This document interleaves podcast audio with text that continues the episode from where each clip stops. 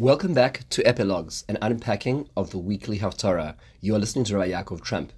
This week we are going to be learning together the Haftarah of Parshas Chaye Sarah. The Haftarah of this Parsha is to be found in the very first parak of Melachim, Melachim Aleph, Parak Aleph, Pasuk Aleph to Lamed Aleph. It happens to be a long parak, and we're only hearing the first half of it, but let's get a sense of what's going on. First we hear an episode which takes up the first four psukim regarding a young lady called Avishag. It describes the we're told that David Melech Zaken, he becomes old, Baba Yamim. And uh, in his old age, he became cold. He could not find warmth no matter what he was wearing. And they suggested, his servants suggested to him that perhaps they should get an attendant, a young lady who would be his attendant, and she would lie near him so that he would be able to have some sort of heat. And that's what they do. They find this young lady, Ish uh, Avishag from Shunem, Shunamit, and she and she was she attended to the king. Um, the Pasukim are careful to say, Melech lo yada'a. This was not a um, sexual relationship, um, but she was close to him. She she looked after him in his old age. Um, now, um, just a few basics on this over here. Number one is what does it mean ba bayamim? So that, that, there's a number of explanations that could mean that his days were well used. Everything would be used. Could count every day of his life, as the Igra de Kala explains, the Bnei Yissaschar.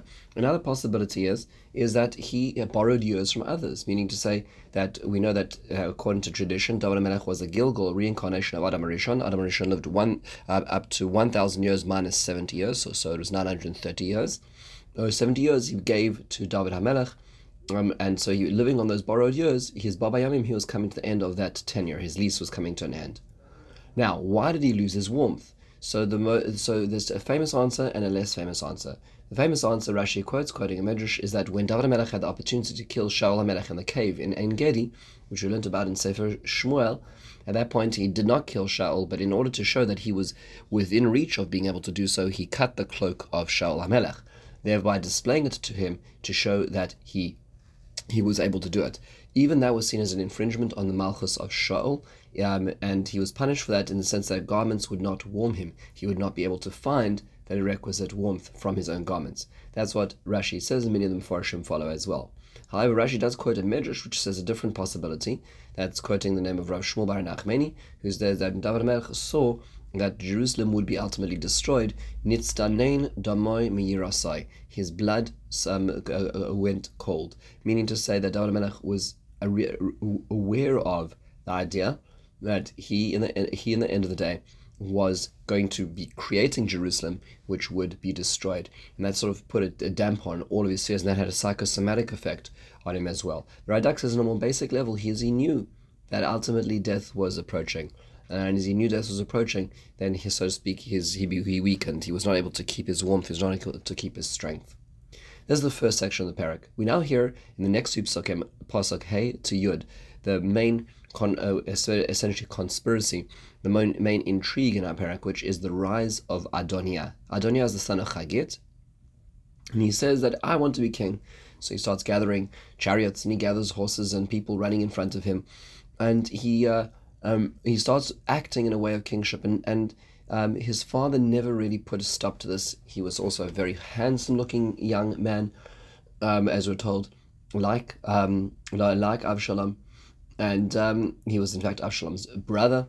And and so he gathered a few people together. He gathered Yoav ben Tzruya, Eviatar HaKohen, um, and uh, uh, and uh, um, and Tzadok had uh, Tzadok the Kohen, uh, but Tzadok and Benayahu, Benayahu were not called, Natan Navi were not called.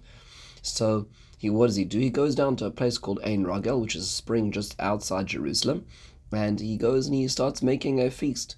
Um, starts starts sacrificing, starts inviting people, but he didn't invite um, the main passé, the main were called um, folks who were part of David Melech's team. So a few basic questions is who is Adoniah? So if we go to the beginning of Shmuel Beis. We know that David Melech had a number of sons. His first born son was Amnon, who was later killed.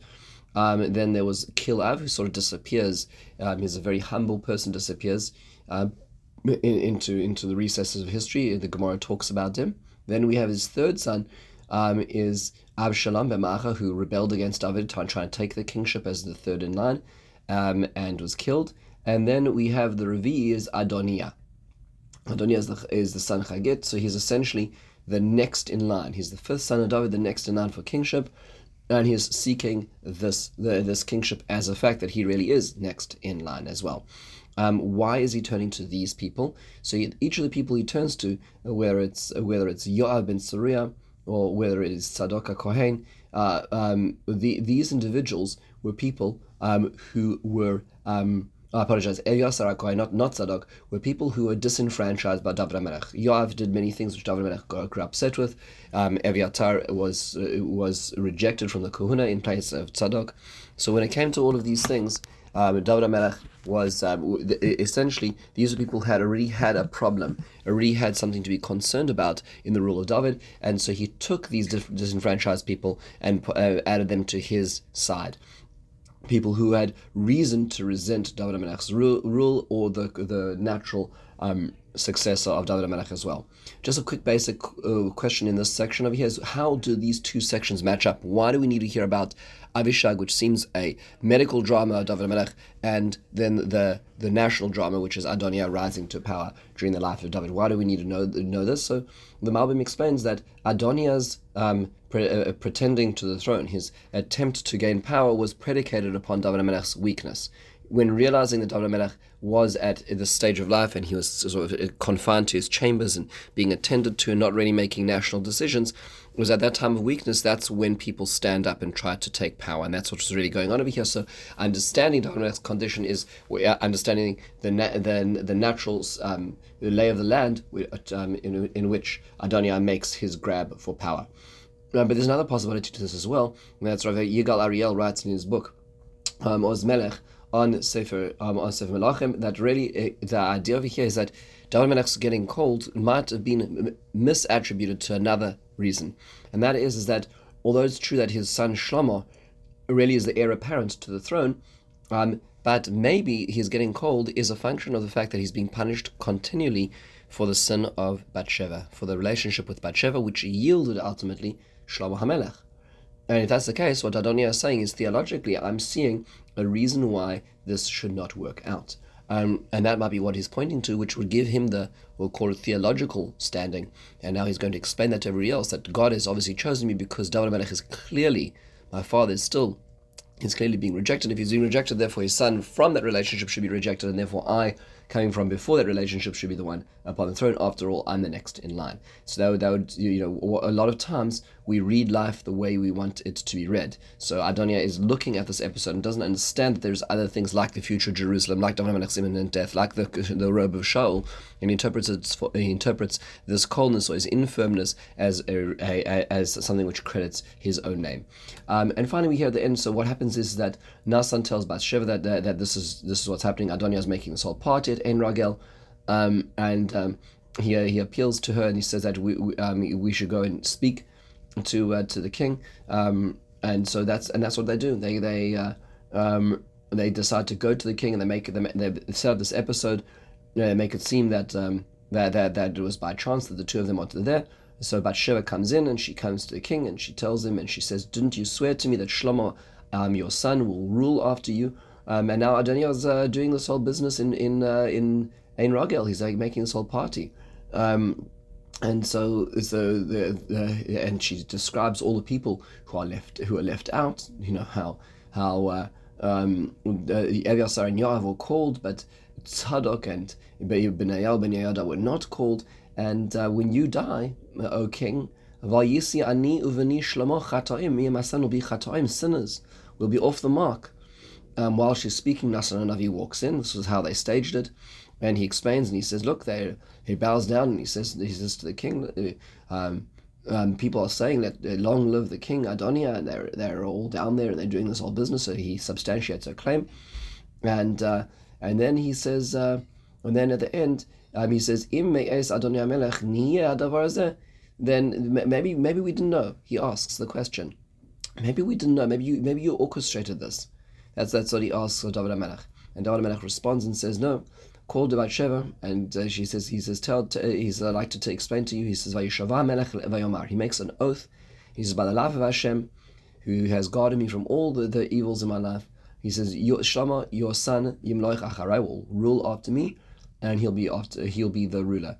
And she bows down and she, she prostrates herself and says, Vatomer Yechi Adoni Hamelech David Leolam. Long live David the king. That's what that's what is uh, is being described over here. Um, so let's let, let's let's unpack this quickly over here. Just a few few pieces over here is when did David Melech actually swear that Shlomo Melech would rule over would rule after him? After Shlomo was a much later child of David Melech. Um, Adoniah really does deserve the king the kingship if you're going in terms of age order. Um, so Radak and the Chida point out that um, when when David and Bathsheba had their first relationship, they had a child from that union, and that child died. That was part of the punishment of David and Bathsheba was that first child died in the first week of his life. Um, but then David Melech, uh, she, she would no longer be with David after her husband had died and the child had died. Um, she would no longer be with David unless he swore that this next child would rule, and in fact he did. And he, he swore that um, Shlomo would be the this this to be son would be the king. That was where he swore, and in fact Hashem corroborated that by he was called Yedidia, the, the dear one of Hashem, and Hashem corroborated that. But that was where the oath had happened as well. There's an interesting thing in the text here, in the syntax, that after Pasuk Yud or in the middle of Pasuk Yud there's a paragraph breakup, uh, which is indicated by a pay in brackets in some versions of Tanakh, um, or just you'll see the paragraph break if you're looking at, a, at the correct the correct pagination. Um, and that could be a dramatic pause. She's in the middle of describing this whole business um, when she pauses for this as well. Um, and so, what does it mean that they'll, that they'll be chata'im? So the Metzudas David means Mitzion explains that they are lacking, meaning chisaron. They'll be lacking if we are um, depo- if we are found to not be in line. Then Adoniah will do the first thing he'll do is to be depose of us in order to gain power. But the Malbim says in a deeper sense is that if you if you don't let this um, uh, if you let this go go on, you let Adoniah be king, then essentially what you're agreeing to is the fact that our relationship was not right. You're agreeing to the fact that we this was as a fun, function of sin that that you were not atoned for uh, uh, by by by Akash Baruch Hu, and Hashem did. That's what Chatai means over here as well. We now ask the basic question is what's the connection to the parasha? Why is this uh, of the concern of the parasha? And it seems that here we have both the parasha in Chayei Sarah and in the Torah of David Melech that uh, you have an elderly father who's taking care of the future of his son during his lifetime. And what's interesting about this is that the last words of the Torah is Yechi Adonai Melech David La'olam, that David Melech live forever, which is the basis of the song, which is David Melech Yisrael Kayam, that David Melech is the everlasting King of Israel. That is as a function of securing the future of his children during his lifetime. You want to know how to live forever, you want to know how to have longevity, figure out your children make sure that they have a path forward, that they're cared for and they're accounted for as well. One last question I'll leave with everybody to think about is why was it that Adoniah chose Ein Rogel, this spring outside Jerusalem, as the place for his celebration of his self coronation? And why was the David Melech chose in response the Gichon, the spring, the other spring around the corner from it? Just food for further thought. In the meantime, a wonderful day and a meaningful Shabbos.